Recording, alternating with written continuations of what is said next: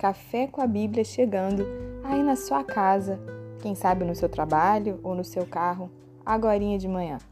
E para começar esse dia, eu desejo que Deus te abençoe abundantemente, de uma forma sobrenatural e extraordinária. Que onde você colocar as suas mãos venha prosperar, e onde você colocar a planta dos seus pés você venha possuir por herança. Hoje eu quero falar com você a respeito de um assunto, e o título da nossa mensagem é Comece você a bênção.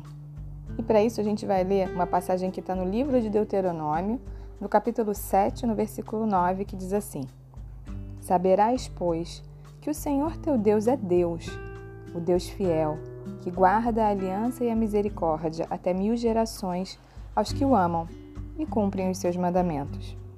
Que palavra poderosa, né? Pensar que Deus abençoa não só a gente, mas Ele abençoa as gerações futuras. É muito importante a gente ter isso em mente, porque muitas vezes nós oramos e nós queremos as bênçãos pensando que elas vão atingir só as, no as nossas vidas. Mas não é isso que Deus nos promete.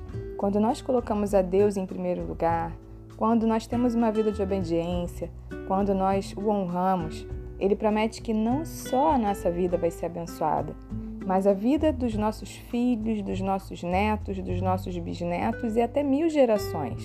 Talvez pessoas que você nunca vai conhecer, mas que fazem parte da sua genealogia, vão ser abençoadas por causa da sua fidelidade.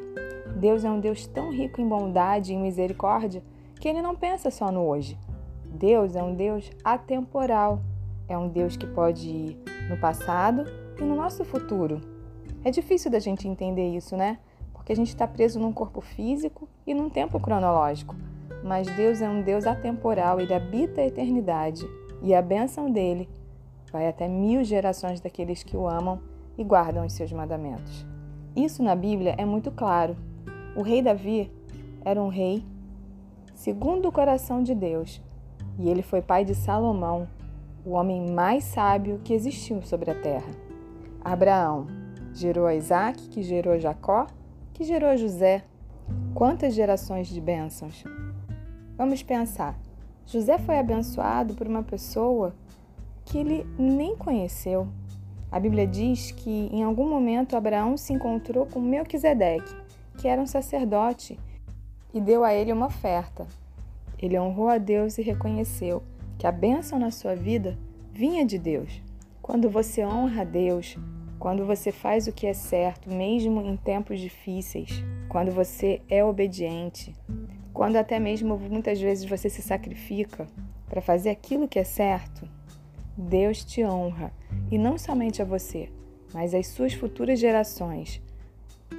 Deus vai colocando tudo isso na sua conta vai acumulando uma poupança de bênçãos, e não só na sua, mas da sua família. Talvez você tenha sido gerado a partir de uma bênção. Talvez pessoas oraram para você para que hoje você tivesse uma vida diferente. Quando você anda no caminho certo, você começa um caminho de compaixão, de graça e de favor do Senhor sobre a sua vida e sobre a sua descendência. A minha mãe tem um hábito muito legal. Todos os dias antes de dormir, ela não só manda um beijo, como ela nos abençoa aos três filhos. E eu faço isso com meu filho. Essa é uma benção que está passando de geração em geração. E provavelmente ele vai fazer isso com os filhos dele também. Mas também existe o outro lado da moeda. Uma vez uma amiga minha estava saindo com um homem casado e eu conversei sobre isso com ela. Eu falei para ela: Isso não é certo. E ela não gostou muito do que eu falei. Mas o que eu falei para ela foi: você não está afetando só a sua vida. Você precisa entender que o que você faz agora afeta a sua vida e afeta as gerações depois de você. Sem querer falar da parte espiritual, vamos para a genética, vamos para a ciência. A gente sabe que quando tem um caso de alcoolismo na família, provavelmente as outras gerações vão sofrer com esse problema. Provavelmente outros alcoólatras vão existir na família. Quando existe um caso de abuso, um abusador, Provavelmente vão existir outros casos também na família. Assim como a bênção e o favor do Senhor são atraídos pela nossa obediência, a maldição também.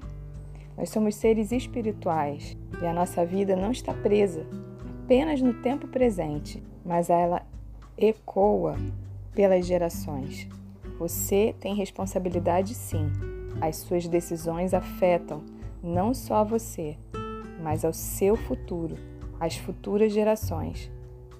Por isso, essa manhã, deseje ser uma bênção. Deseje começar a bênção na sua família. Deseje fazer diferente.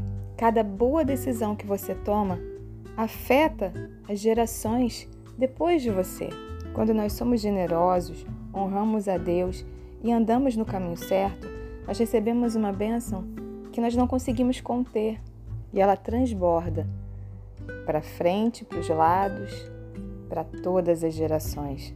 Você pode sim ser um instrumento de transformação, de cura. Você pode ser aquele que vai atrair o favor, a misericórdia e a compaixão, não só para sua vida, mas para toda a sua descendência. Um grande beijo para você. Deus te abençoe.